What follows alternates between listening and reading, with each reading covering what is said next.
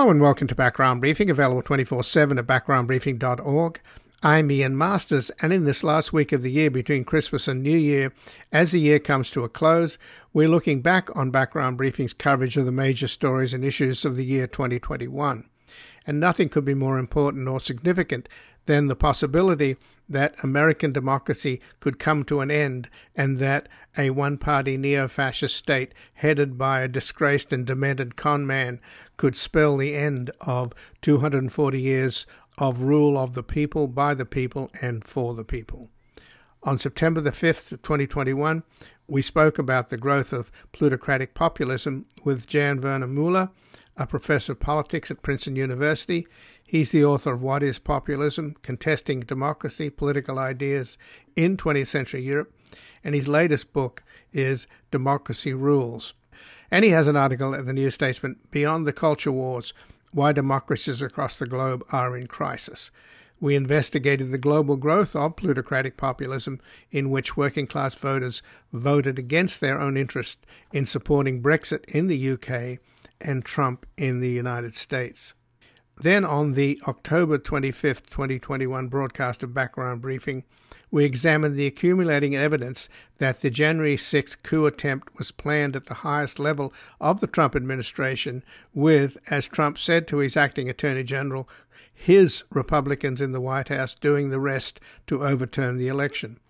Joining us to discuss the history of insurrection in this country was Sean Wilentz, the George Henry Davis 1886 Professor of American History at Princeton University, whose books include the Rise of American Democracy, Jefferson to Lincoln, The Age of Reagan, A History, 1974 to 2008, Bob Dylan in America, and The Politicians and the Egalitarians, and his latest, No Property in Man, Slavery and Anti-Slavery at the Nation's Founding. We looked into his essay in the journal Liberties, The Tyranny of the Minority from Calhoun to Trump, and assess the possibility that we already have a virtual secession of the red states determined to hold on to white power and privilege, and how the McConnell filibuster feeds the anti government fervor skillfully exploited by the charlatan Trump, who claims that he alone can set things right. Above all, it solidifies the modern Republicans' strategy to succeed where the slave power and Jim Crow segregationists ultimately failed to bend the nation permanently to the will of a fiercely determined minority. Then finally, we'll go to the broadcast of background briefing from December the 8th of 2021, when we tried to understand the new GOP, the Trump Party, and its rank and file who seem to be consumed by hate and anger, following a leader who is all about himself and a party that has no policies, plans, programs, or a platform for that matter. Joining us was John Nichols, the Nation magazine's Washington correspondent, whose books include People Get Ready, The Fight Against a Jobless Economy and a Citizenless Democracy, and most recently, The Fight for the Soul of the Democratic Party, The Enduring Legacy of Henry Wallace's Anti Fascist, Anti Racist Politics. We discussed his article at the Capital Times. Ron Johnson's crackpot criticism of Dr. Fauci is part of a deadly chorus of GOP misinformation. And another at The Nation today's GOP would excommunicate Bob Dole to assess what can be done to stop the party now displaying the angry and hate filled faces of Marjorie Taylor Greene, Lauren Boebert, Paul Gosar, Jim Jordan, and Matt Gaetz from becoming a permanent one party tyranny of the minority in the United States, led by a grifter who demands and receives cult like loyalty to him. And before we go to our first guest, in order to be free of any association with medical fraud and political fiction, I recently resigned from KPFK Pacifica's Los Angeles station. So now background briefing is completely independent and it remains free of commercials, free of corporate underwriting, but now relies entirely on your support to keep providing you with the daily briefing, which is free to the public. So, in these last couple of days of 2021, listeners can get a tax deduction by donating to Background Briefing at our nonprofit, the Public Truth Media Foundation at publictruthmedia.org or at backgroundbriefing.org slash donate. And thank you for keeping us on the air and on a growing number of radio stations across the country and online as we continue to build a reality based community in post truth America at this critical time when we must fully engage in the political warfare battles underway, as the next few years will decide the fate and future of American democracy itself. And we wish you all a happy new year. And joining us now is Jan Werner Müller, who is a professor of politics at Princeton University. He's the author of What is Populism? Contesting Democracy, Political Ideals in 20th Century Europe, among other books, and his writing has appeared in the New York Times, The Guardian, Foreign Affairs, the New York Review of Books, and the London Review of Books. And his latest book, out recently, is Democracy Rules. And he has an article at the New Statesman, Beyond the Culture Wars Why Democracies Across the Globe Are in Crisis. Welcome to Background Briefing, Jan Werner Müller. Thanks for having me. Well, thanks for joining us and talk about democracy across the globe are in crisis. Let's focus from uh, on the United States to begin with. It seems that we're sort of sleepwalking towards the possibility of a one-party state in this country. Recently, Tucker Carlson of Fox News spent a week broadcasting from Hungary, where he hung, hung out with Orban, the elected uh, dictator, if you will, of Hungary, who has sort of created a model which the United States could follow of electoral autocracy with the massive voter suppression underway. And you mentioned in, in your article in the New Statesman the role of Peter Thiel, who is financing a lot of ultra right wing candidates for Senate races across this country. So the combination of voter suppression and these new sort of right wing populist politicians that seem to have captured the Republican Party. Do you think that our politics are up to this challenge? Do you think the Democratic Party is, recognizes this juggernaut that's about to hit them in 2022? I think plenty of people are aware of the challenge. What I think makes things difficult is that traditionally when we think about crisis, you know, we tend to associate that with a sort of spectacular moment, going back to the original meaning of the word as a kind of life or death moment. And arguably January 6, 2021, you know, was a spectacular moment and it was a decisive decisive uh, point in time when it could have gone this way or it could have gone the other way. But what's in a sense new about the, the, the, rise of a particular kind of autocracy in our day is indeed what some of our colleagues have called autocratic legalism. So it doesn't happen just in one moment. It's not about, you know, tanks coming out and then somebody de- declares democracy to be over, but it's very slow, very subtle legal changes that you know have led to situations as in Hungary, as in Turkey, as in a number of other countries, where there was never that sort of obvious tipping point. So that is, in a sense, a more significant challenge because it requires constant attention. It requires an ability to understand how what sometimes can look like quite harmless legal challenges actually, when seen in context, do amount to a gradual erosion. I mean, erosion maybe is even the wrong word because that suggests a sort of quasi natural process. No, it's a sort of conscious disabling of democratic processes. So I think we are aware of this by now. It's not like, oh, nobody has heard about voter suppression or election subversion, but it does require an enormous amount of energy to kind of keep up with everything and I think the one thing that nobody has quite solved yet is what do you do in a two party system when one party essentially has given up on really gaining proper majorities, has sort of committed to, for lack of a better term, a sort of counter majoritarian position, and less obviously, as for instance the media critic Jay Rosen has pointed out, because they've committed to a certain kind of counter-majoritarian position, they're also in a sense invested in a counterfactual approach to the world in general. So it's not an accident that you know there's so many connections between the Republican Party and people who will simply lie about um, basic aspects of our world today. Obviously, you know, it's legitimate to have different views about what you should do about certain policy challenges. Uh, that's completely okay. But if we no longer have even the most basic factual common ground, it's very difficult to say that we can, you know, do democratic conflict the way it should be. It should be carried out.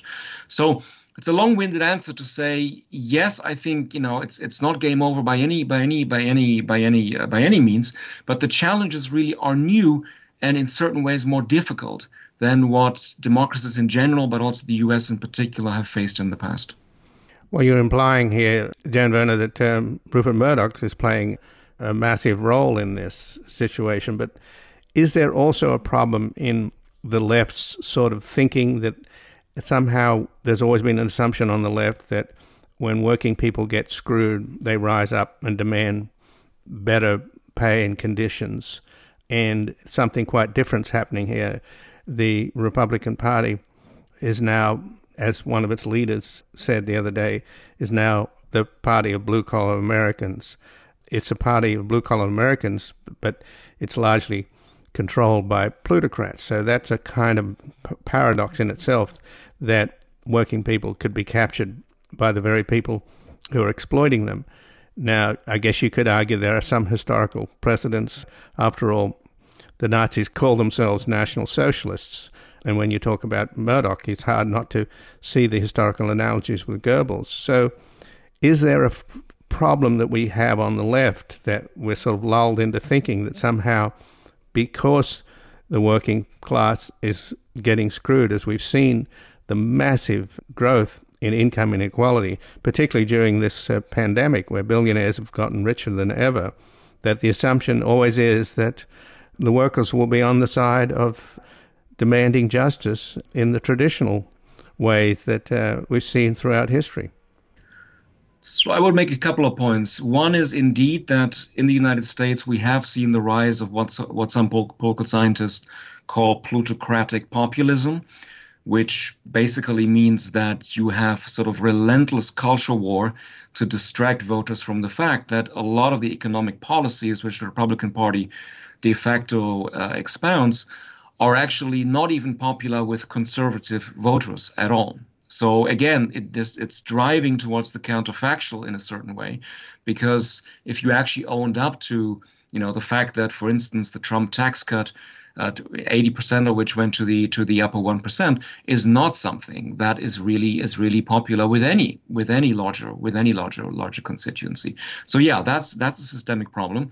Beyond that it's a systemic problem as you also allude to that unlike in other countries there is a kind of self-enclosed right-wing media ecosphere as some other colleagues in political science have put it where really people who are in this world don't even have contact with mainstream right wing outlets. So they're not going to look at, you know, the Wall Street Journal online or anything of that sort, which is a very asymmetrical situation. Of course, you can also find conspiracy theories on the left. You can find uh, wrong information, uh, misinformation, even disinformation on the left.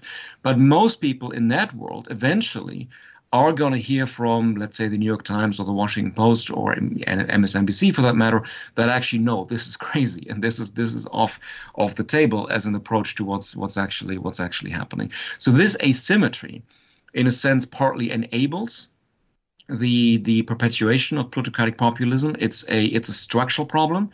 Um, it has nothing to do with the rise of social media, contrary to what people sometimes say, you know, who like to blame technology as such as a number of studies have shown very coherently the reason we ended up with this highly asymmetric asymmetric situation and this sort of self-enclosed right-wing media bubble has a lot more to do with the end of the fairness doctrine in the 1980s uh, the way that cable was set up the way that radio was deregulated and so on so it precedes the internet largely which on the one hand is good news because you might say, well, you know, if it was due to deregulation, re-regulation might hold might hold uh, some some hope. At the same time, we all know that you know once certain structures are firmly in place, once these structures have become very profitable for certain players, it's not something that can really easily happen easily happen overnight. But last thing I would add, if I if I may, is that in a sense what you also allude to a kind of deterministic thinking that oh it's always clear you know which groups are going to go for what kind of program that i think is a is a problem on on on both sides of the spectrum it's also a problem that Democrats occasionally have sort of bought into a kind of demographic determinism, thinking that oh yeah, as the country changes changes in its in its demographic demographic composition, it's all going to sort of go our way. And that is a fundamentally, I think, undemocratic way of thinking. The whole point of democracy is that it's a dynamic, open process where you can never take anybody for granted. By the same token, you should never declare anybody ever to be irredeemable, as Hillary Clinton infamously did in her famous or rather infamous deplorable speech. Personally, I don't think that the term deplorables uh, is actually such a problem. I mean, a lot of what Trump did, a lot of what some of the people who follow him did and said is deplorable. But to basically say some people are irredeemable, no matter what we say, how we engage with them, how we try to persuade them, it's totally hopeless. They're out. They should be excluded. That I think is a pretty undemocratic intuition, and that can that happens in all kinds of contexts. And you know, it's it's a matter of the Democrats taking for granted that things will go their way. But by the same token, it's a matter of Republicans not even trying to reach out to certain constituency, constituencies because they think, okay, our, our policies are going to be so so unpopular, or people of a certain group identity are never going to come around to our to our point of to our point of view. And ideally, in, in a democracy which is open, dynamic, and so on, you try to organize new kinds of new kinds of majorities. You you, you know you you actually profess policies with conviction as opposed to trying to distract from them. And you last thing I would, I would I would add at the risk of sounding very pedantic, you observe basic borders of democratic conflict. So you don't deny basic facts and you don't suggest that some of our fellow citizens actually don't really belong here at all, are kind of inherently un-American, are inherently I suspect in the way that, alas, right-wing populists nowadays often often do. And again, I'm speaking with Jan Werner who is a professor of politics at Princeton University and the author of What is Populism? Contesting Democracy, Political Ideals in 20th Century Europe, among other books. And his writing has appeared in the New York Times, The Guardian, Foreign Affairs, the New York Review of Books, and the London Review of Books. And his latest book, out recently, is Democracy Rules. And he has an article at the New Statesman, Beyond the Culture Wars Why Democracies Across the Globe Are in Crisis. So let's broaden out to across the globe. Now, there are some serious anti democratic players out there that are contesting democracy itself. And as it happens, uh, Jan, I've been getting a lot of uh, spam, I guess you'd call it, from people with European sounding names that are propagating Chinese Communist Party propaganda, basically saying, you know, look how much better the Chinese system is than ours. And that's clearly got the fingerprints of Xi Jinping on it, is quite clear. He's telling his people, uh, telling the world that we have a better system, and look how messy the democracies are. And of course, you have similar messages coming from Vladimir Putin, who is not simply uh, just using this rhetorically. He's actively undermining U.S. democracy, helped elect Trump, after all, in 2016, and is spreading all kinds of disinformation on a regular basis that's being picked up on both the left and the right because alienation exists in this country on both the left on the, and the right. So let's talk about that. And, and of course, Brexit, in many ways, a very small amount of financing from the FSB funneled through a British insurance magnate, Arron Banks, ended up being the biggest donation to Brexit itself. So, for very small investments in the 2016 manipulation of our elections and and the manipulation of Brexit, Putin has got disproportionate results. So, is this in addition to what we're talking about, or are these players? They're not obviously running the show, but they're having a a serious impact, are they not, on the destruction of democracy here at home? It's a serious issue, no doubt uh, it points to much larger structural problems to do with campaign finance. I mean, especially in the US, everybody can quickly point at the most egregious examples, but it's actually a global problem that in many countries where you know you you don't have quite so much insanity about about how much it costs to get a seat in a parliament, a congress, and so on, you still have major inequities that tend to distort the democratic process. So, just as one example, in a country where you get essentially tax relief for political donations, France, for instance, uh, what ends up happening is that basically the poor end up subsidizing the political preferences of the rich. So you have these sort of massive structural problems, and then that has also made it somewhat easier for outside players to abuse these systems. But I think we should be careful not to think that, oh, everything is more or less great and then we have external actors who you know mess up our democracies uh, we enable them in in many in many ways uh, we've left our systems vulnerable. We have histories uh, that you know we should, as always, examine closely in terms of how we got to this point. So, if I may use the American example again, I always found this a bit peculiar to suggest that okay, everything was great with the Republican Party, and then you know this this sort of pirate comes along, Trump, and he sort of hijacks the ship and he steers it into the waters of you know choppy, crazy right wing populism and and and worse. Um, if you go back at least to, at, at, the very least, to someone like Newt Gingrich in the 90s, who was trying to nationalize culture war, had a very specific strategy where it was all about denying, you know, the good faith of the other side. Maybe you remember he sort of even handed out a list of words that Republicans had to use when they talked about Democrats as, you know, traitors and really, really bad stuff. So this didn't all sort of appear overnight, and it's, you know, oh, it's only because China and Russia are turning against our democracies uh, that we've ended up with some of these some of these some of these uh, some of these issues.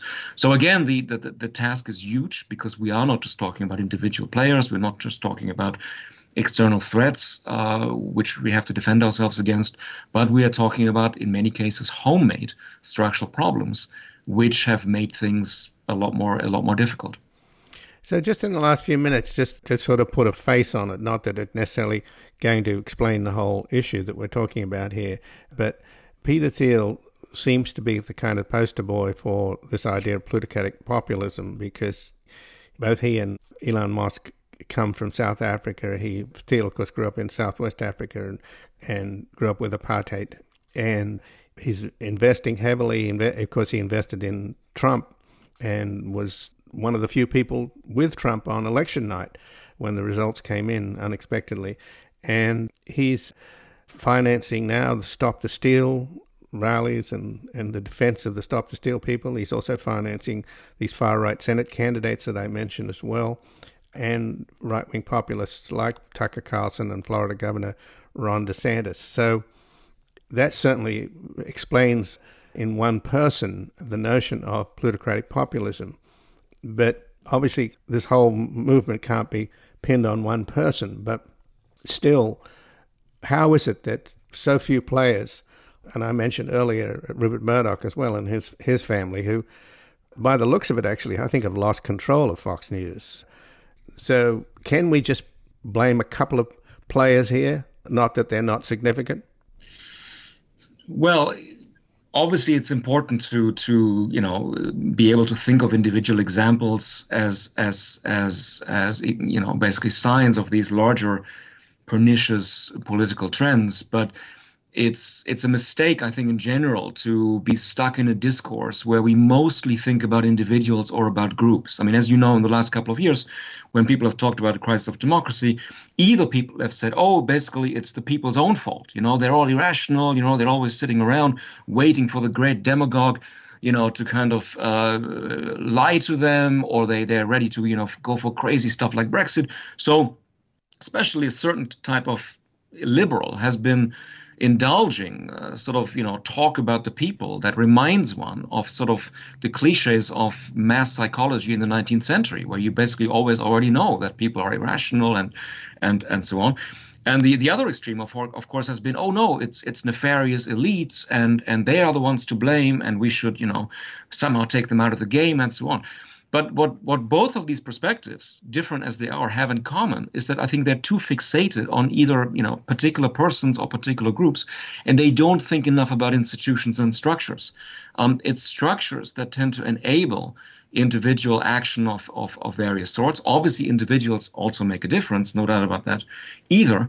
But I think we, we, we're, we're not doing ourselves a favor if we talk too much about oh the supposed moral failings be it of the people at large or be it of particular particularly rich individuals of, of some sort or or or another um, what would help us if we had you know better ideas about regulating campaign finance regulating the public sphere um, the kinds of things which are not impossible. It's not like you know it's not like every country just because it happens to have uh, social media now ends up with a lot of people who believe that a major political party runs, you know, a pedophilia ring underneath a pizzeria in the in the capital. So this is not like you know a given outcome.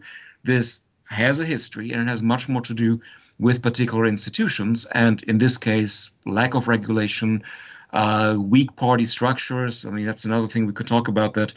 Uh, not every country allows uh, what Trump essentially did, which is to transform a major political party into a personality cult, uh, therefore also disabling anything like legitimate internal dissent, anything like critical loyalty, which in other countries and with other party structures and other forms of, of party regulation would have stopped.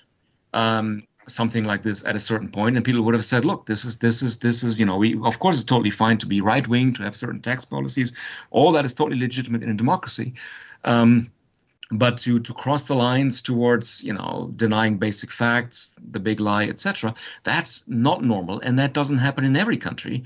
So there must be something about lack of party regulation etc that has got us gotten us to the point to the point where we are. And and just pinpointing individuals i think doesn't help it doesn't help us to see these structural problems. Right.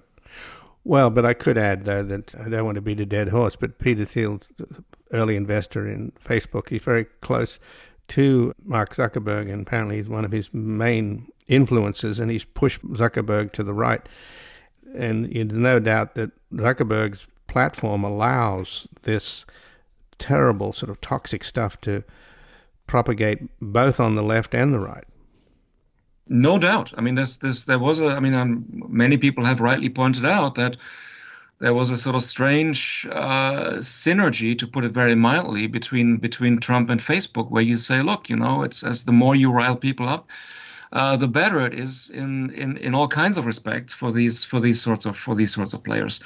Um, but again, this is not like oh, you know, Facebook equals fascism, as some of our colleagues now put it. I think this kind of defeatism uh, which, as you know, is sort of just the other extreme from from what you know some of us remember hearing 10 years ago, which you know was that oh, Facebook and Twitter were going to deliver democratic revolutions around the world and so on. The fact that we've swung from one extreme to the other says little about you know the actual effects of technology. It says a lot about our inability to have standards for what to expect from uh, these new these new media. It says a lot about our tendency to imagine some golden age when everything was better, which of course doesn't exist. It's not like uh, you know if you look at the 19th century and newspapers in the 19th century, for instance. Uh, it was pretty bad. So, so to imagine that you know we are sort of uniquely now at the mercy of of this new technology and there's nothing we can do and so on, uh, or you know we have all these all powerful individuals and it's it's basically hopeless.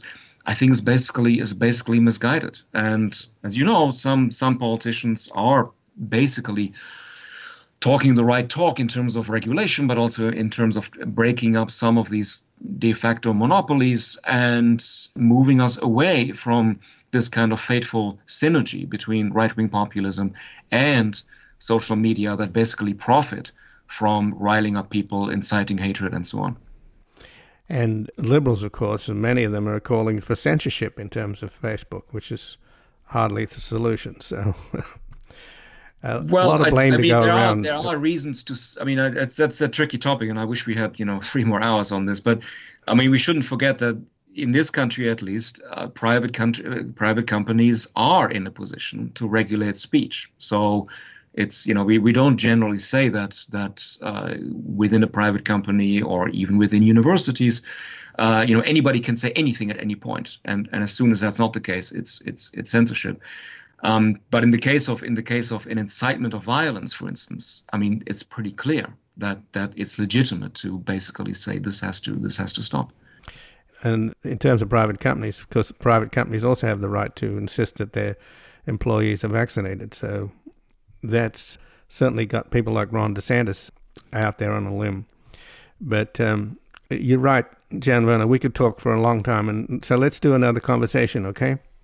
I'd be delighted to do that. Thank you for your interest in my work, and stay well. And have a happy Labor Day. All right, you too. Take care. You too. Again, I've been speaking with Jan Werner Müller, who's a professor of politics at Princeton University and the author of What is Populism? Contesting Democracy, Political Ideals, Ideas in 20th Century Europe. And his writing has appeared in the New York Times, The Guardian, Foreign Affairs, New York Review of Books, and the London Review of Books. And his latest book out recently is Democracy Rules. And he has an article The New Statesman Beyond the Culture Wars Why Democracies Across the Globe Are in Crisis. We're going to take a brief station break. We're back looking into our October the 25th, 2021 broadcast on the Red State secession to create a permanent tyranny of the minority. I'll give you power over me. I'll give you power, now gotta be free. I'll give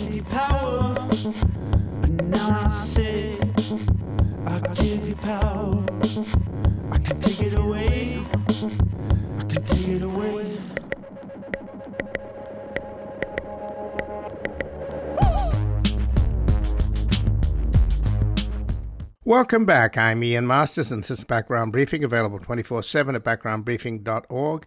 And joining us now is Sean Wilentz, who's the George Henry Davis 1886 Professor of American History at Princeton University. Uh, he has taught there since 1979, and his books include The Rise of American Democracy, Jefferson to Lincoln, The Age of Reagan, A History, 1974 to 2008, Bob Dylan in America, and Politicians and Egalitarians. And his latest book is No Property in Man Slavery and Anti Slavery at the Nation's Founding. And he has an essay in the journal Liberties The Tyranny of the Minority from Calhoun to Trump. Welcome to Background Briefing, Sean Wilentz. Great to be here again, Ian. Well, thanks for joining us. And as an historian, have we ever reached a point of such danger to our democracy that is exhibited by this comprehensive and multi layered Republican assault on the vote itself in this country, with gerrymandering, meaning they'll take the House before one vote is cast.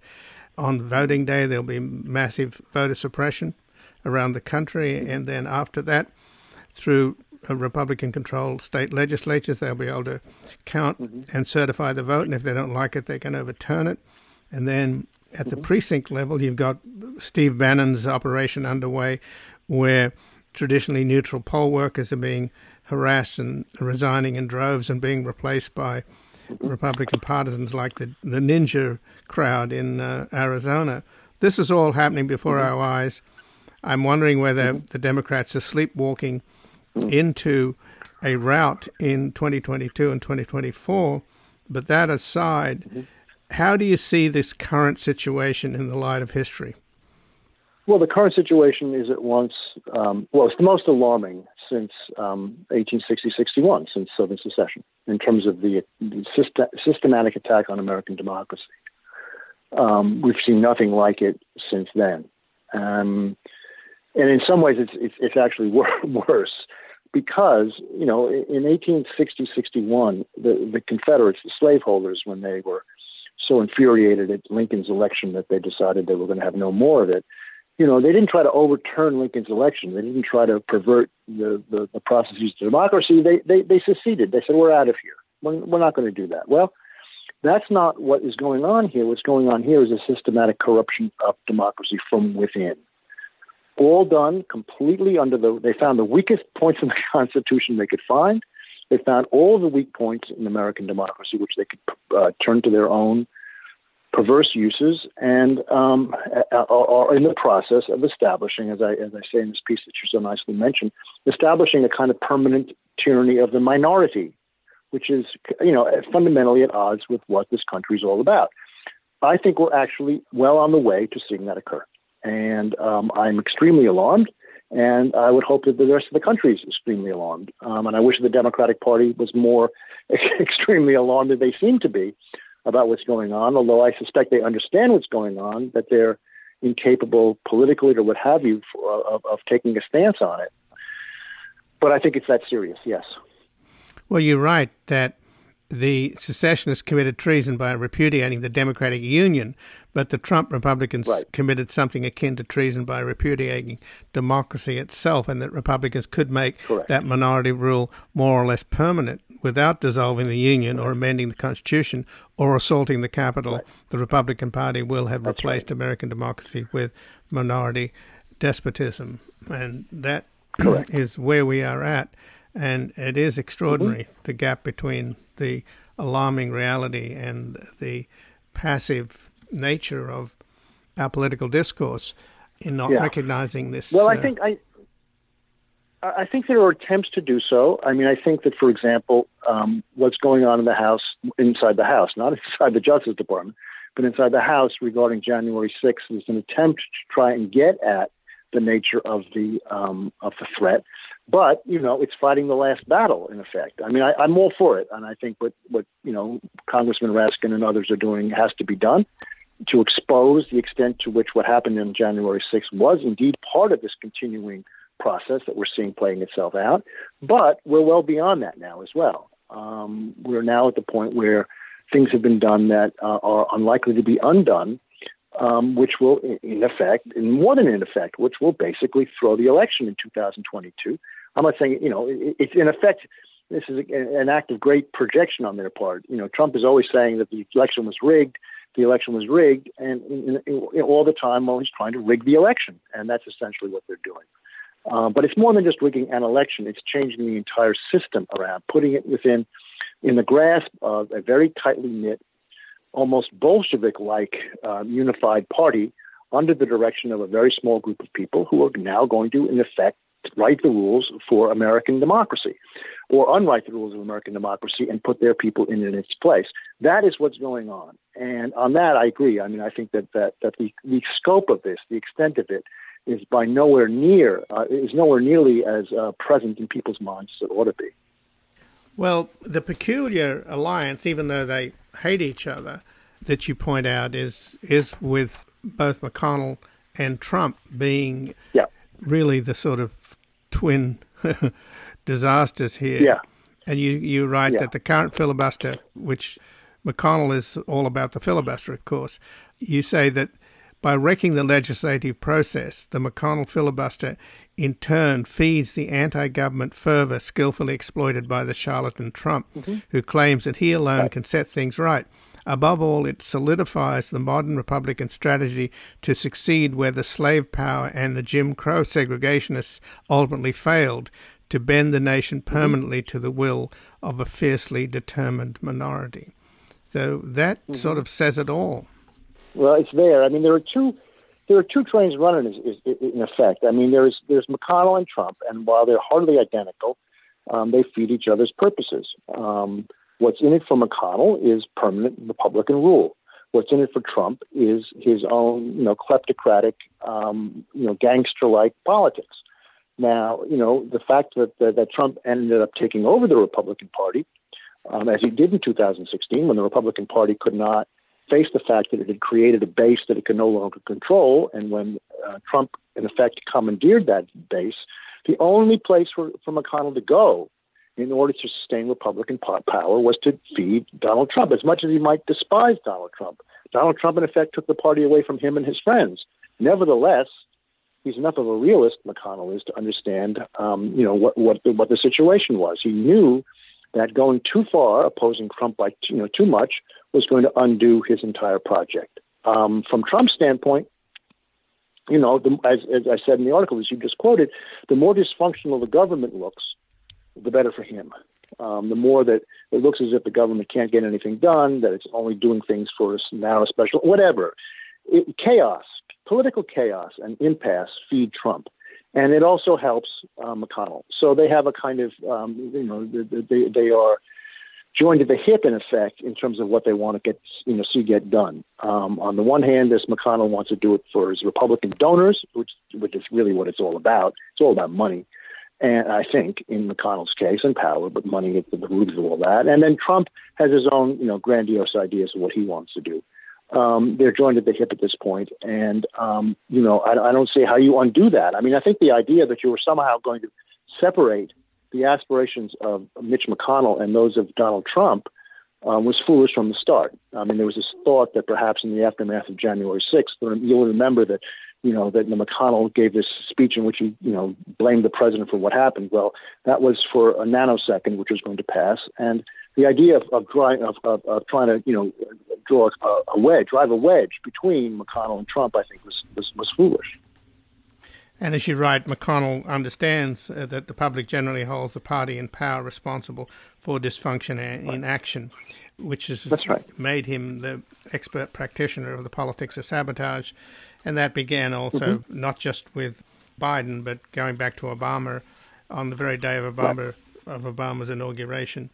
McConnell met with Newt Gingrich Mm-hmm. and others uh, to plot the downfall of the Obama Mm-hmm. administration, which McConnell openly stated uh, he wanted Obama to be a one-term president.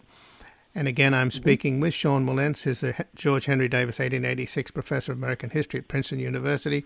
His books include The Age of Reagan, A History from 1974 to 2008, Bob Dylan in America, The Politicians and the Egalitarians, and his latest book is No Property in Man, Slavery and Anti-Slavery, The Nation's Founding.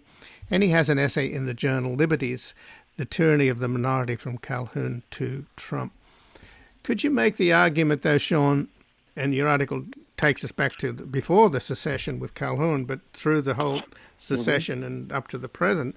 But are we in a, a current secession? Is it really underway in the sense that it's not a break with the southern states, you know, mm-hmm. walking out of the Union so much as the red states deciding it's not kind of it's unstated but a, but a fact that they don't want to live with the rest of us they don't want to live with the urban mm-hmm. blue states. They can't deal with the rise of the minorities. They just want to seal themselves mm-hmm. off, like Texas is doing, and essentially mm-hmm. find ways to manipulate the situation to the point where they become the minority rule, the tyranny of the minority, and the mm-hmm. rest of us mm-hmm. are sort of, you know, second class citizens. That seems to be yeah. underway. It's not stated. I mean, Mitt Romney, in an accidental recording, talked about the makers and takers. And I think that's the way mm-hmm. they see it. They see themselves as mm-hmm. the makers, the true Americans, the ones that have privilege and power, which they want to hold on to. And the rest of us are mm-hmm. sort of parasites. Mm-hmm. Mm-hmm. Yeah, I mean,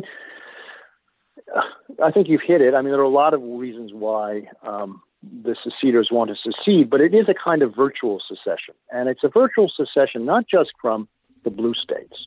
I mean, that's part of it. But what they're actually doing is seceding from American, the American government and American politics, normal American government, normal American politics, in order to take it over.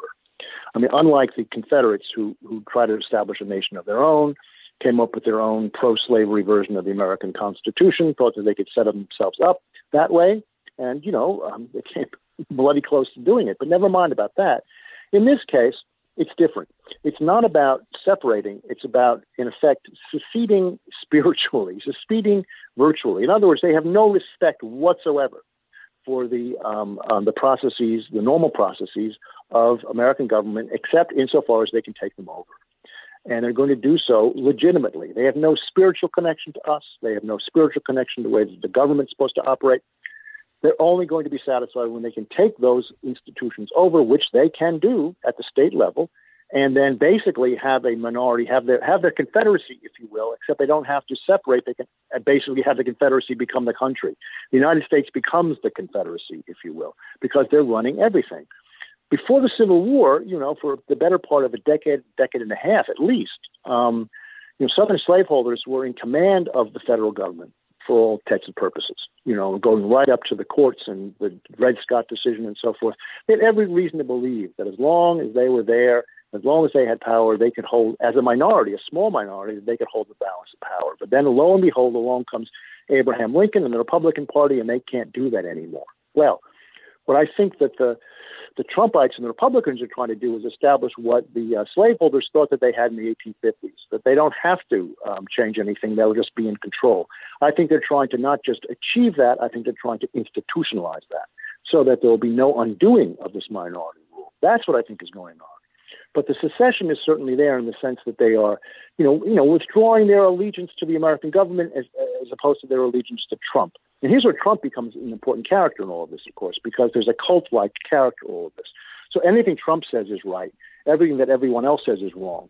And in that sense, the secession has led to the creation of this new nation, if you will, um, spiritually or virtually, that is behind Donald Trump. And that's something that the Republican Party couldn't do on its own, but that, that Trump has managed to help them do for themselves. So tell us a little about Calhoun and nullification and, and how that relates to yeah. the current situation. Yeah, I mean, back in the 1830s, um, it became clear to, to, to many, or at least many slaveholders thought, that um, the federal government was, you know, not on their side. They were going to have to do everything they could to prevent the federal government from interfering with the institution of slavery. And uh, they came up with various issues around which they were going to circumscribe federal power in order to make sure that they, as a minority, would have the ultimate say over the institution of slavery, but about other issues as well. In other words, they were trying to establish a kind of minority rule. Calhoun was in many ways, I mean, he's overrated, I think, intellectually in my view, but nevertheless, he was the presiding genius of all of this stuff to try to find ways to make sure that the Southern slavocracy was going to maintain power even though it was in a minority. One solution was the idea of nullification, that the, um, the, the, the, southern states, the individual states, could declare any federal law null and void within their borders. Right. So if you passed a tariff, for example, that they didn't like, they would be able to nullify that tariff. Um, that was one way to ensure that the federal government's, you know, um, um, uh, power would be broken as far as the states were concerned. That they would be, as a minority, they would still have, be in power. That didn't work out so well, in part because President Andrew Jackson told Calhoun, "Sorry, uh, this is we have a government here, not a league of states, and um, this is unconstitutional, and we're going to crush you." And in fact, they made Calhoun back off. But Calhoun kept coming up with other ways to try to invent, you know, a, a kind of alternative constitutional order that would ensure that this, the, the, the Southern slaveholders, even though a minority, would always have enough power to sustain themselves. Um, and indeed run the country if need be. And he came up with all kinds of crazy ideas, like having you know two presidents, one president from the north and one president from the south. All of these sort of cockamamie ideas got kind of nowhere. They managed to hang on, however, for a variety of reasons until the Republican Party came along. But what you see in Calhoun, though, is, as I say, this, this concerted effort to try and defy the majoritarian basics of the American Constitution, which is indeed based on the idea that the national majority is sovereign in affairs that are national, right? And, and you know, that the national majority rules. He was trying to undo that as best he could. And he tried and he tried and he tried. And he failed, but in the end, in that failure, the Confederacy formed to say, okay, well, we can't do it our way, we're going to do it this way, we're going to secede. That's where we get to the Civil War. But my point in the piece is only that this idea of the tyranny of the minority, the idea of minority rule, it's nothing new. It's nothing that Mitch McConnell invented, nothing that Donald Trump invented. It's a it's a theme in our history that goes all the way back. In some ways, it goes all the way back to the founding in 1787, but it really goes back to Calhoun. And uh, there's a kind of continuum in all of this. Well, but you write here, talking about a continuum. In 1995, for example, Justice Clarence Thomas, in a dissenting opinion, appeared to endorse, if not if not nullification, then the compact theory on which nullification rests, yep. writing with breathtaking Excellent. candor that, quote, the ultimate source of the Constitution's authority is the consent of the people of each individual state, not the consent of the undifferentiated people of the nation as a whole. And that's Clarence Thomas, who incidentally is a black man. And he is now, according to some analysts, really running the Supreme Court, not Justice Roberts, because he, along with Alito, uh, in compact with the uh, the Trump appointees who have tipped the, the mm-hmm, scales mm-hmm. now to the point of a 6 3 mm-hmm. conservative majority. So, just in closing, though, Sean, is there a problem? We, we've talked about it earlier in the fact that the Democrats don't see this freight train barreling down the tracks at them mm-hmm. um, of voter suppression and one party rule. The table is now being set for one party rule in the United States. And, mm-hmm. you know, there's no reason to assume that once they the Republicans take over, they're going to give up power, their majority power. But mm-hmm. is there a problem in the sense that liberals have always – defended minority rights, and that's now being mm-hmm. turned on its head, where the majority is mm-hmm. now under threat. Yeah, I mean, liberals are raised on the idea that you know that their entire um, um, you know devotion ought to be to protect those who are weak, protect those who are, minorities. That's their primary focus. Um, but there comes a point where the minority is actually the people who oppress those minorities, as it were. They are uh, threatening to take over the uh, majoritarian rule. Uh, look, the cornerstone of any const- any American democratic order is the idea of majority rule. Now, you have checks on that majority rule to ensure that minorities are not oppressed. That's what James Madison stood for.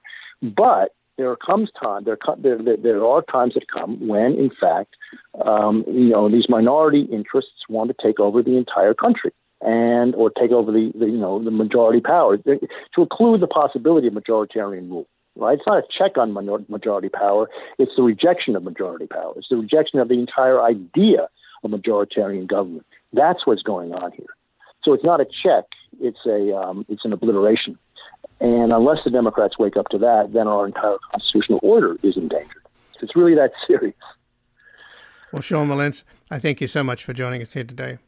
Great to be here, Ian. Thank you. And again, I've been speaking with Sean Wilentz, the George Henry Davis 1886 Professor of American History at Princeton University. His books include The Rise of American Democracy, Jefferson to Lincoln, The Age of Reagan, A History, Bob Dylan in America, The Politicians and the Egalitarians, and his latest book is No Property in Man, Slavery and Anti-Slavery at the Nation's Founding. And he has an essay in the journal Liberties, The Tyranny of the Minority from Calhoun to Trump. We're going to take a brief station break and we're back with the December 8th, 2021 broadcast of Background Briefing when we try to understand the hate and anger filled Trump party with no policies, plans, or platform. Coming from the field that this ain't exactly real, or it's real, but it ain't exactly there. From the war against disorder, from the sirens the ashes of the gay. Democracy is coming to the USA.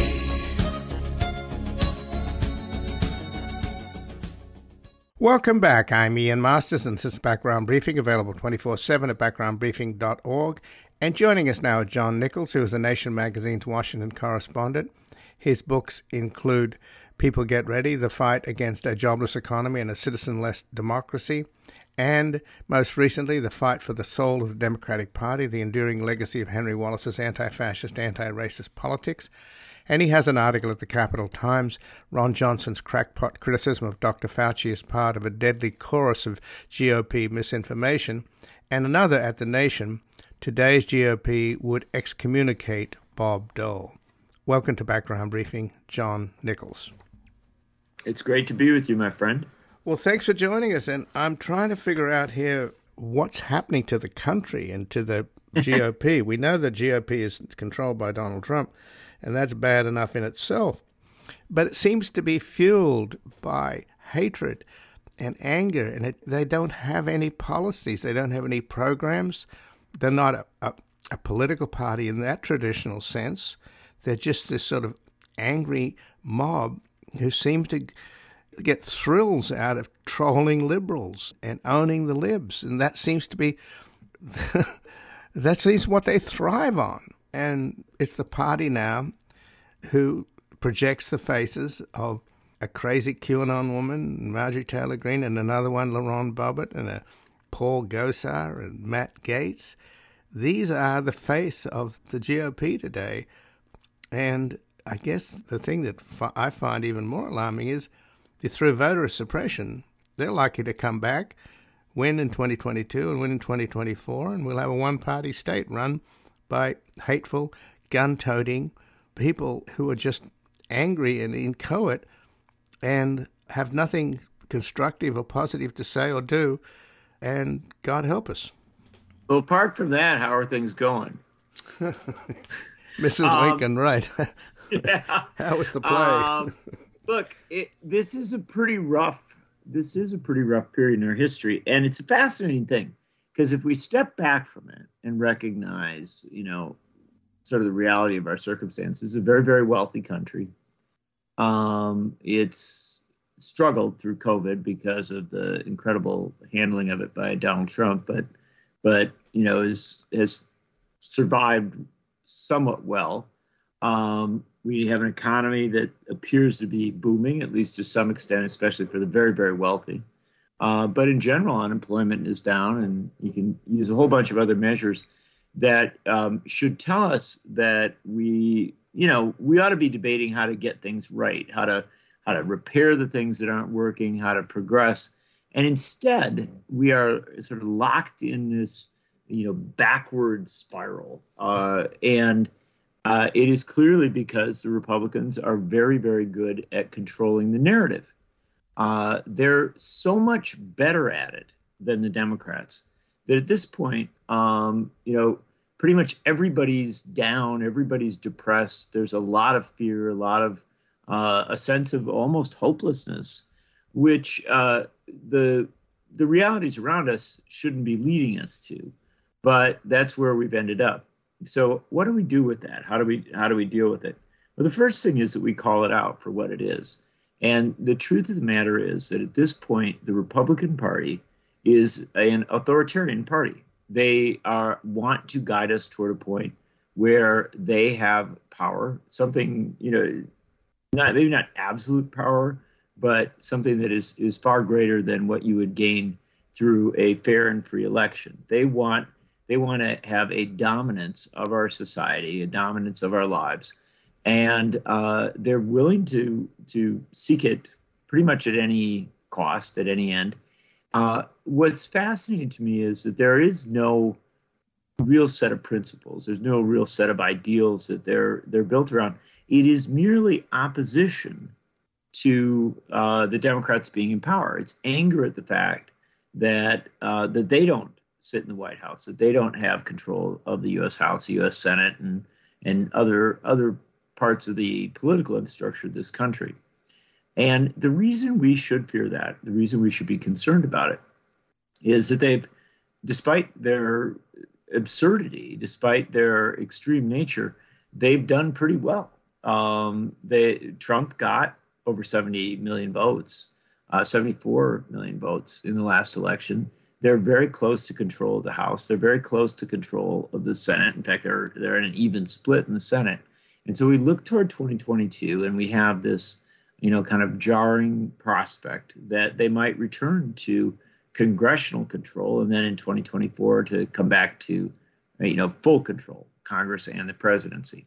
That's what Democrats and progressives should be focused on right now. They should be focused on creating the infrastructure that makes sure that doesn't happen and shoring it up. Unfortunately, they're not. And I get, and I think if we, you know, to round this all out, to say if there's a reason why I think an awfully lot of people are feeling overwhelmed and feeling down, people of good good intentions and good spirit, it is because the Democrats don't seem to be willing to fight this thing. If they were willing to fight this thing, Ian, they would say, look, we're going to do Build Back Better. We're going to do these other issues.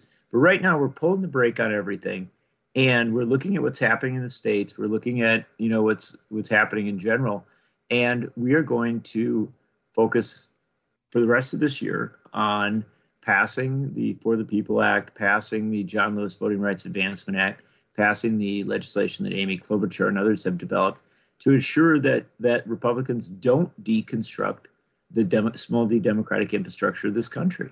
And the Democrats don't seem to be prepared to do that. And it's it's it's astounding to me. It is, you know, how people have must have felt in other countries when they watch slow motion coups playing out. Um, if the Democrats do not get their act together and pass democracy legislation now, it's an immediate and urgent initiative then we really are looking at the prospect that uh, Republicans could game this system in ways that might restore them to power. Well, you know, the Soviet Union collapsed and caught everybody by surprise. And it's not inconceivable that we could have a collapse of this country and of its democracy in the same kind of surprising way because the groundwork is being laid at the moment and when you talk about a party, the GOP, that has no policies, plans, or programs, but it's just propagating hate and anger, I think one of the reasons perhaps why they don't state what their main program is that they don't want to at the same time they're being successfully in in the sense that they're seceding from the union in the way that the confederacy failed.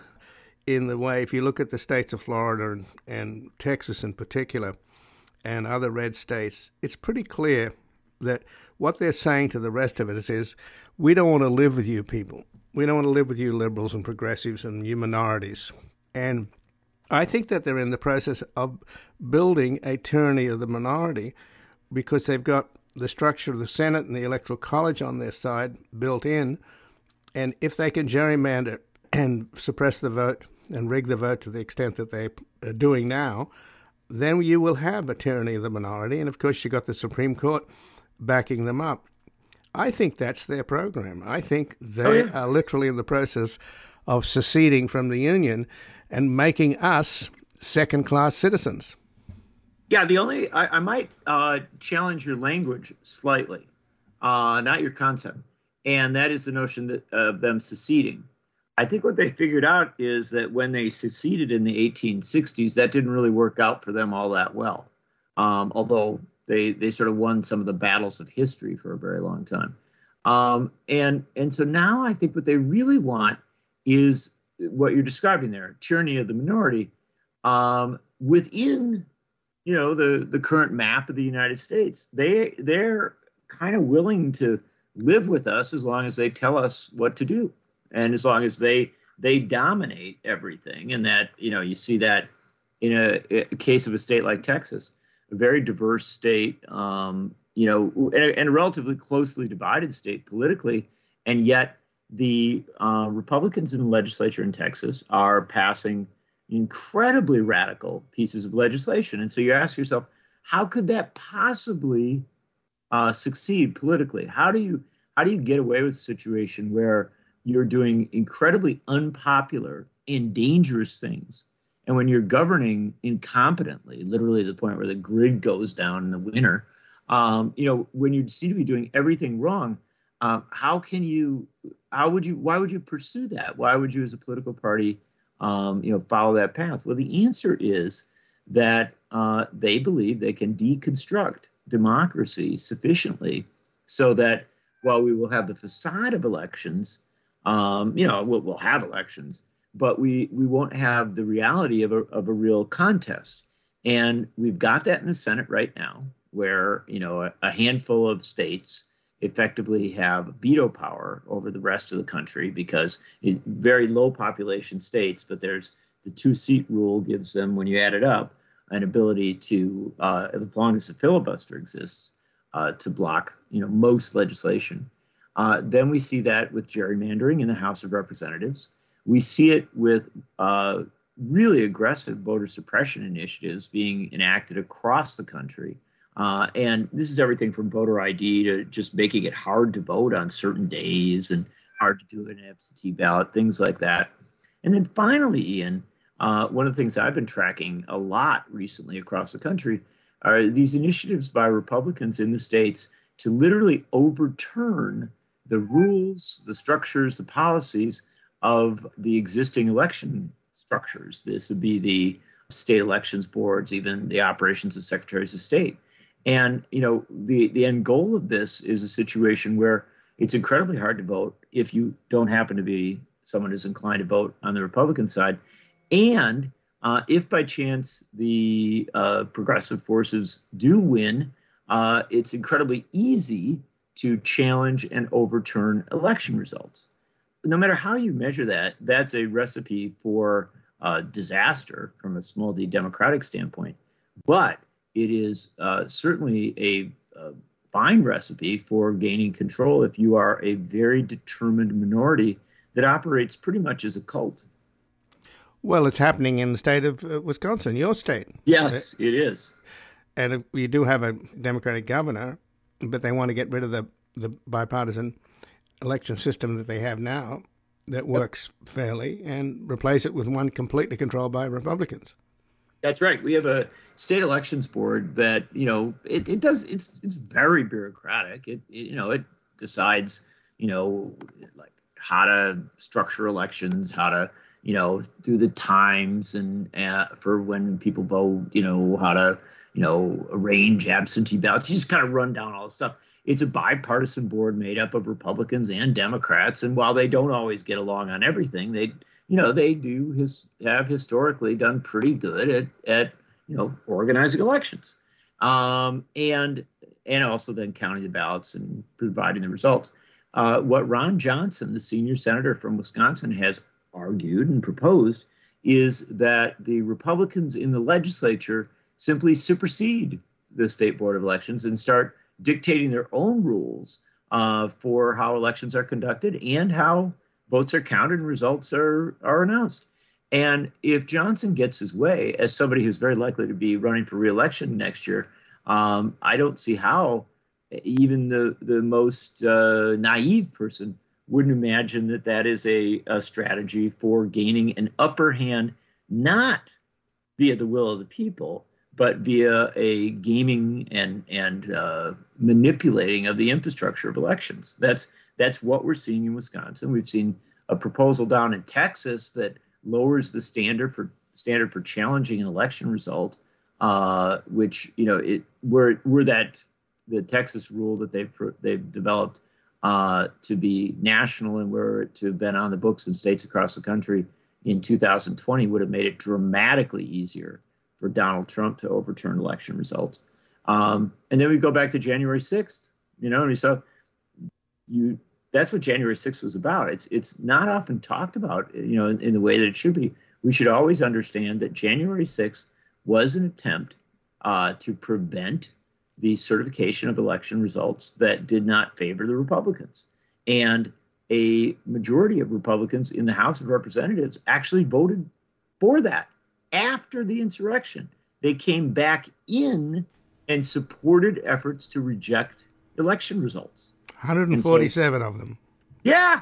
I mean, you know, how do you, you know, how do we look away from this and not recognize the reality that's staring us in our face? We have a political party that is absolutely determined to get power. They don't seem to have much reason, some a set of principles that they're running on or anything like that. They want the power. And they're so determined to get it that anyone who even deviates slightly from their program uh, is is punished. And so, you know, a couple weeks ago, the Wyoming State Central Committee of the Republican Party excommunicated Liz Cheney. Now, Liz Cheney is 100% conservative. She's an absolute right wing, atrocious authoritarian on a lot of stuff. Uh, and I mean authoritarian, not like in some of the ways we're talking about here, but in you know a lot of her vision is you know how you move around the world in a neocon manner and things of that nature. And yet, you know, she had a little bit of qualm, a little bit of discomfort with the idea of actually overturning elections. And she thought that Donald Trump and his minions should be held to account for what happened on January 6th. For that, she was thrown out of her leadership position in the House. Uh, now she's been excommunicated by her state party, and and so you know you tell me when somebody who's like 99 and 9 percent of the time with you, but that unacceptable because they don't follow the dear leader. Um, you know how is that different from a cult? And again, we're continuing the conversation here with John Nichols, who is the Nation magazine's Washington correspondent. His books include People Get Ready, The Fight Against a Jobless Economy and a Citizenless Democracy. And his most recent book is The Fight for the Soul of the Democratic Party, The Enduring Legacy of Henry Wallace's Anti Fascist, Anti Racist Politics. And he has an article at the Capital Times, Ron Johnson's Crackpot Criticism of Dr. Fauci as part of a deadly chorus of GOP misinformation, and another at The Nation today's GOP would excommunicate Bob Dole. Now, you mentioned earlier, John, your puzzlement at why the Democrats aren't making these voting rights bills, the John Lewis bill and the one that actually Joe Manchin put for in the Senate, which Stacey Abrams approves of, why they're not making that their number one priority. And I don't know, is it a problem with Biden himself that – he somehow, because of his long career in the Senate, that he doesn't recognize that today's GOP has nothing to do with the collegiate days when he was in the Senate. That these are different creatures today. These are, this is the party of Marjorie Taylor Greene and Lauren Boebert and all these trolling, grandstanding people like the guy that rolls up his sleeves and turned a blind eye to uh, wrestling coaches predatory behavior on young boys uh, in the wrestling team. Jim Jordan, that character, Matt Gaetz, Paul Gosar, who who actually put out cartoons of him killing Biden, and AOC. Now they're stripping them of, or some of them been stripped of their House committee seats, which the Republicans are furious about. They're now there's now an effort underway to strip uh, Boebert. She put out a a Christmas card following Congressman Massie from Kentucky, who showed a card of himself with his entire family toting uh, machine guns. Massie himself, by the way, I called up a former senior executive in the ATF, the Alcohol, Tobacco, Firearms. I asked him, I said, how come Congressman Massie's holding an M60 heavy machine gun, and his his daughter next to him has an Uzi, and his wife has a uh, Thompson submachine gun. I thought they were banned. the the ATF guy said no, you can like literally get a license in this country to have machine guns. So what are these people toting guns? What are they so afraid of? The rules, the laws are all in their favor. You can have an arsenal, but you don't have an enemy except your fellow Americans. What the hell is going on? Well, you started with Biden there. I, I went Uh, off on a tangent. I, sorry, Yeah, I'm on a bit of a rant here. So It's uh, I and I uh, I I was able to keep up, and so I'm going to take us back to Biden, and I will say that you had it spot on with as regards Joe Biden. He was 36 years in the United States Senate, eight years as Vice President of the United States, which is President of the Senate. Uh, effectively, you know, somebody who's who spent more than half of his very long life uh, as a member of a club and a club that operated with a certain set of rules uh, and, and, and actually was you know remarkably uh, cohesive. Didn't necessarily mean they did the right thing. Didn't necessarily mean they they uh, moved in a in a proper direction always, but they did tend to move together.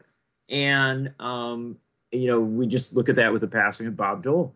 Bob Dole was a, an extreme conservative, you know, very very right wing guy. And yet um, you know he was able to work with ted kennedy to pass the americans with disabilities act. He worked with kennedy also to extend the voting rights act in 1982 actually very very meaningful and important extension there. And frankly a lot of other issues where there was a, a, a high level of cooperation um, still remembering an extreme conservative. And and uh, yet today i mean can you imagine that somebody who'd worked with ted kennedy to expand civil rights and voting rights and, and do the Americans with Disabilities Act uh, would be the, even considered to be a Republican nominee for, for not just president, but for dog catcher? No, it wouldn't happen. Um, and it's because at this point, the Republican Party has rejected that sort of cooperation. Yet Biden still thinks that that somehow you know you can appeal to their better angels and and he even you know thinks it of Joe Manchin as well. And so you end up with a situation where Joe Biden, I, I think a reasonably honorable man and a, and a reasonably decent guy in a lot of ways, is just the wrong person at the wrong time. He's fighting a battle by a, a different set of, of rules of engagement. And his set of rules of engagement are not sufficient to the moment that we're in uh, if Biden and Schumer and other Democratic leaders don't recognize the urgent need to shore up American democracy at this point to make sure that you can deal with gerrymandering, voter suppression, efforts to overturn elections. If we don't shore it up now, uh, and we let the 2022 elections go forward uh, on the pattern that they're setting up on with gerrymandering, voter suppression, efforts to overturn, et cetera, um, I, I think we are doing two things. Number one, effectively guaranteeing that the Republicans will prevail. And number two, setting up a situation where it's going to be very, very hard to imagine how Donald Trump doesn't have at least some upper hand in his all but certain 2024 presidential run. Well, just the other tangent in my little rant uh, was about the Christmas cards. Now, Boebert has put out her own Christmas card Yeah, with her yeah, entire yeah. family holding assault rifles, and but Massie from uh, Kentucky was the first to do it. And as I say, I called up a former senior person in the uh. ATF to say, how could Massie be holding an M60 machine gun? I mean, th- these things are available, but I've never been able to understand, John, and I've asked a lot of people in the business of what's now called gun safety as opposed to gun control, what it is psychologically in America that, that you have this need to deck yourself from head to toe with camo and Kevlar and strut around holding military weapons. W- what are you afraid of? Is, You realize that most Americans don't, right? Vast majority of Americans don't. Um, and It's that's, true, but then that's- why do these people? Is it is it the same mechanism that why we're talking about Boebert and Taylor Greene, the ones that are in your face, get the attention? Is that what it is? I think there's some some element of that, and and also I do think these are people who are terrified. I think they are terrified by progress. They're terrified by the progression of the United States. Um, and, you know, this is the really the sort of unsettling reality of the moment. We have a constitution written in the 18th century that imagined a, a, certain way of governing. It has not been sufficiently updated. It has not been evolved uh, in the ways that constitutions of almost every other country in the world have. And so we create a situation where a small minority can hold power and, and hold influence for far longer than uh, it than it would logically be empowered. And now they see the reality that even with their their very long uh, hold on on power, uh, they're they're threatened. They don't necessarily have a guarantee that they will continue to be dominant. They, we have a, a more diverse population. We have young people who are, you know, far more anti-racist, far more uh, questioning of capitalism, far more deeply concerned about uh, the climate. And they look at all that and they're like, "Whoa, this country is heading in a way that that terrifies us." And they they express their terror, you know, uh, I, I think constantly you know, with their, you know, Christmas cards of guns and confronting people in elevators and, and, you know, like ranting and raving about, you know, all these right. threats. Taking over school boards, taking yeah, over yeah. election boards, intimidating people. This is thuggery. It is thuggery rooted in in a sense of complete horror and terror that this country is is in fact evolving beyond their their ability to control it. And and they're desperate. Now that that does uh, that creates real concerns. That's a that's a really troubling circumstance. Because the way to deal with that is not to neglect it and not to look away. The way to deal with that is to realize that our small d democratic infrastructure is not sufficient to the moment, and so you need to take some basic steps to shore it up. Uh, I I will guarantee you that you know any enlightened founder of this country would tell you to do that. you know, I can I can tell you that that throughout our history, we have evolved our small d democratic system in ways that responded to the the progress of the nation and made sure that we didn't you know kind of get locked in the past. That's why after the Civil War, we amended the Constitution to give voting rights uh, to those who had, only recently been enslaved. That's why in the 1920s, way too late, we gave uh, full voting rights to women. That's why you know a little bit later in that uh, period we started to finally give full voting rights to the first peoples of this country, Native Americans. It's why, you know, after great struggle in the Southwest, we extended voting rights to the Latinx community. It's why in the 1950s and the 1960s, a civil rights movement emerged that had as its, you know, core demand voting rights, and those voting rights were protected by the U.S. Congress, in 1965. That's why in the late 1960s, when young people were being sent off to Vietnam, uh, but you know, literally being asked to die for their country, but but not being allowed to vote on its policies. Uh, very quickly, a constitutional amendment, or I'm sorry, a set of changes were developed that produced 18 to 21 year old voting. You know, in this country, we do major changes when we need to, and we are at a point right now where we need to do some major changes. Uh, this isn't anything radical. It's not something that's going to undo the constitutional framework of the country what we're going to do is basically shore it up in a way that that small d democracy works and is responsive. But if Biden doesn't do that, and if Schumer and his allies don't do that, uh, then we are very much threatened with the prospect of minority governance of a country uh, by and minority governance by people who are terrified and uh, quite you know angrily opposed to progress. Well, just in closing, then, John, you have given us a quick history lesson here on how the real progress has been made in this country by progressives who've done the heavy lifting. They stepped up and ended the Civil War, and they they stepped up and ended slavery, and brought about women's votes and all of the all of the rights that now we take for granted. They've always the other side, the conservatives, only said just say no. They've said no to everything, but the heavy lifting has been done. So progressives should be proud of that record.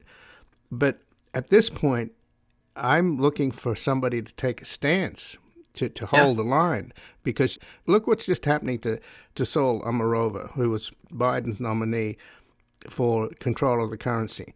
She got the, the McCarthy treatment. It's absolutely despicable that Senator Kennedy, that good old boy from Louisiana, said, Should I call you comrade? You know, I mean, because she grew up in the Soviet Union, for God's sake. That was her crime.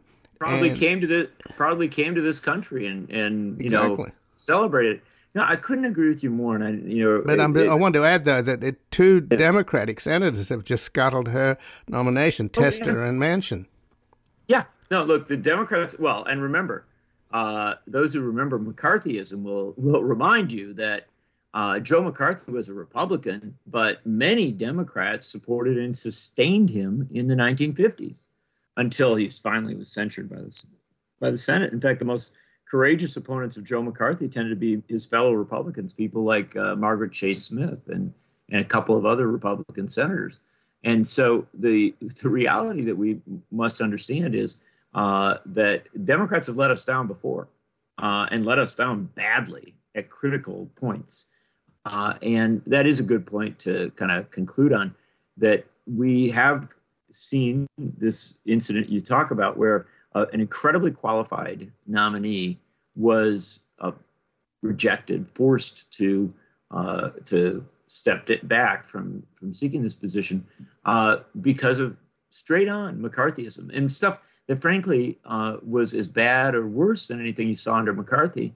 And you didn't see President Biden or, or really many other Democrats stand up and say what was the essential response during the McCarthy era. The attorney who said, you know, have you no decency? At long last, have you no decency?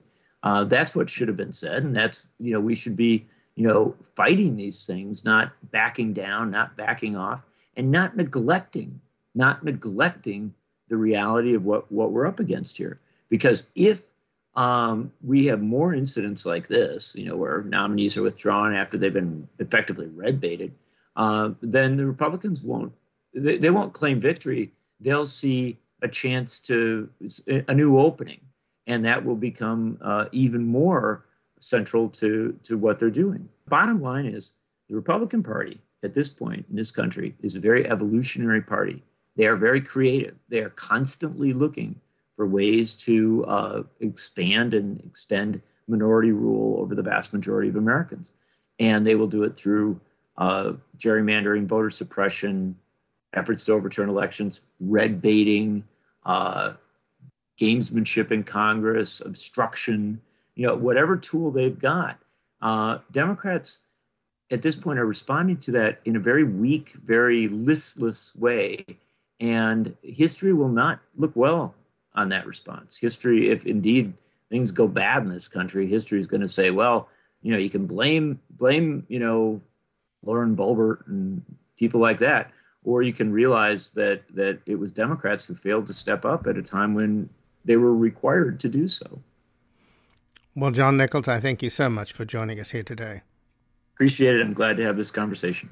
And again, I've been speaking with John Nichols, who is the Nation magazine's Washington correspondent. His books include People Get Ready, The Fight Against a Jobless Economy and a Citizenless Democracy, and his most recent, The Fight for the Soul of the Democratic Party, The Enduring Legacy of Henry Wallace's Anti Fascist, Anti Racist Politics. And he has an article at the Capital Times. Ron Johnson's crackpot criticism of Dr. Fauci is part of a deadly chorus of GOP misinformation. And another at The Nation, today's GOP would excommunicate Bob Dole. This has been Background Briefing. I'm Ian Masters, and I'd like to thank producer Graham Fitzgibbon. And to help us sustain this program into the future and assure it remains free to all, please take a moment to support us by going to backgroundbriefing.org/donate or publictruthmedia.org, where you will find our non-profit Public Truth Media Foundation, where your tax-deductible donations, large and small, keep us broadcasting. And if you missed any of today's program and would like to explore our vast archives, you can find us at backgroundbriefing.org, where we'll include extended interviews searchable by topic and have made it easy for you to sign up for daily email updates that provide links to resources, articles, and books discussed on the program. Also, you can find links there to subscribe wherever you get your podcasts, and we also encourage your ratings and reviews on these platforms.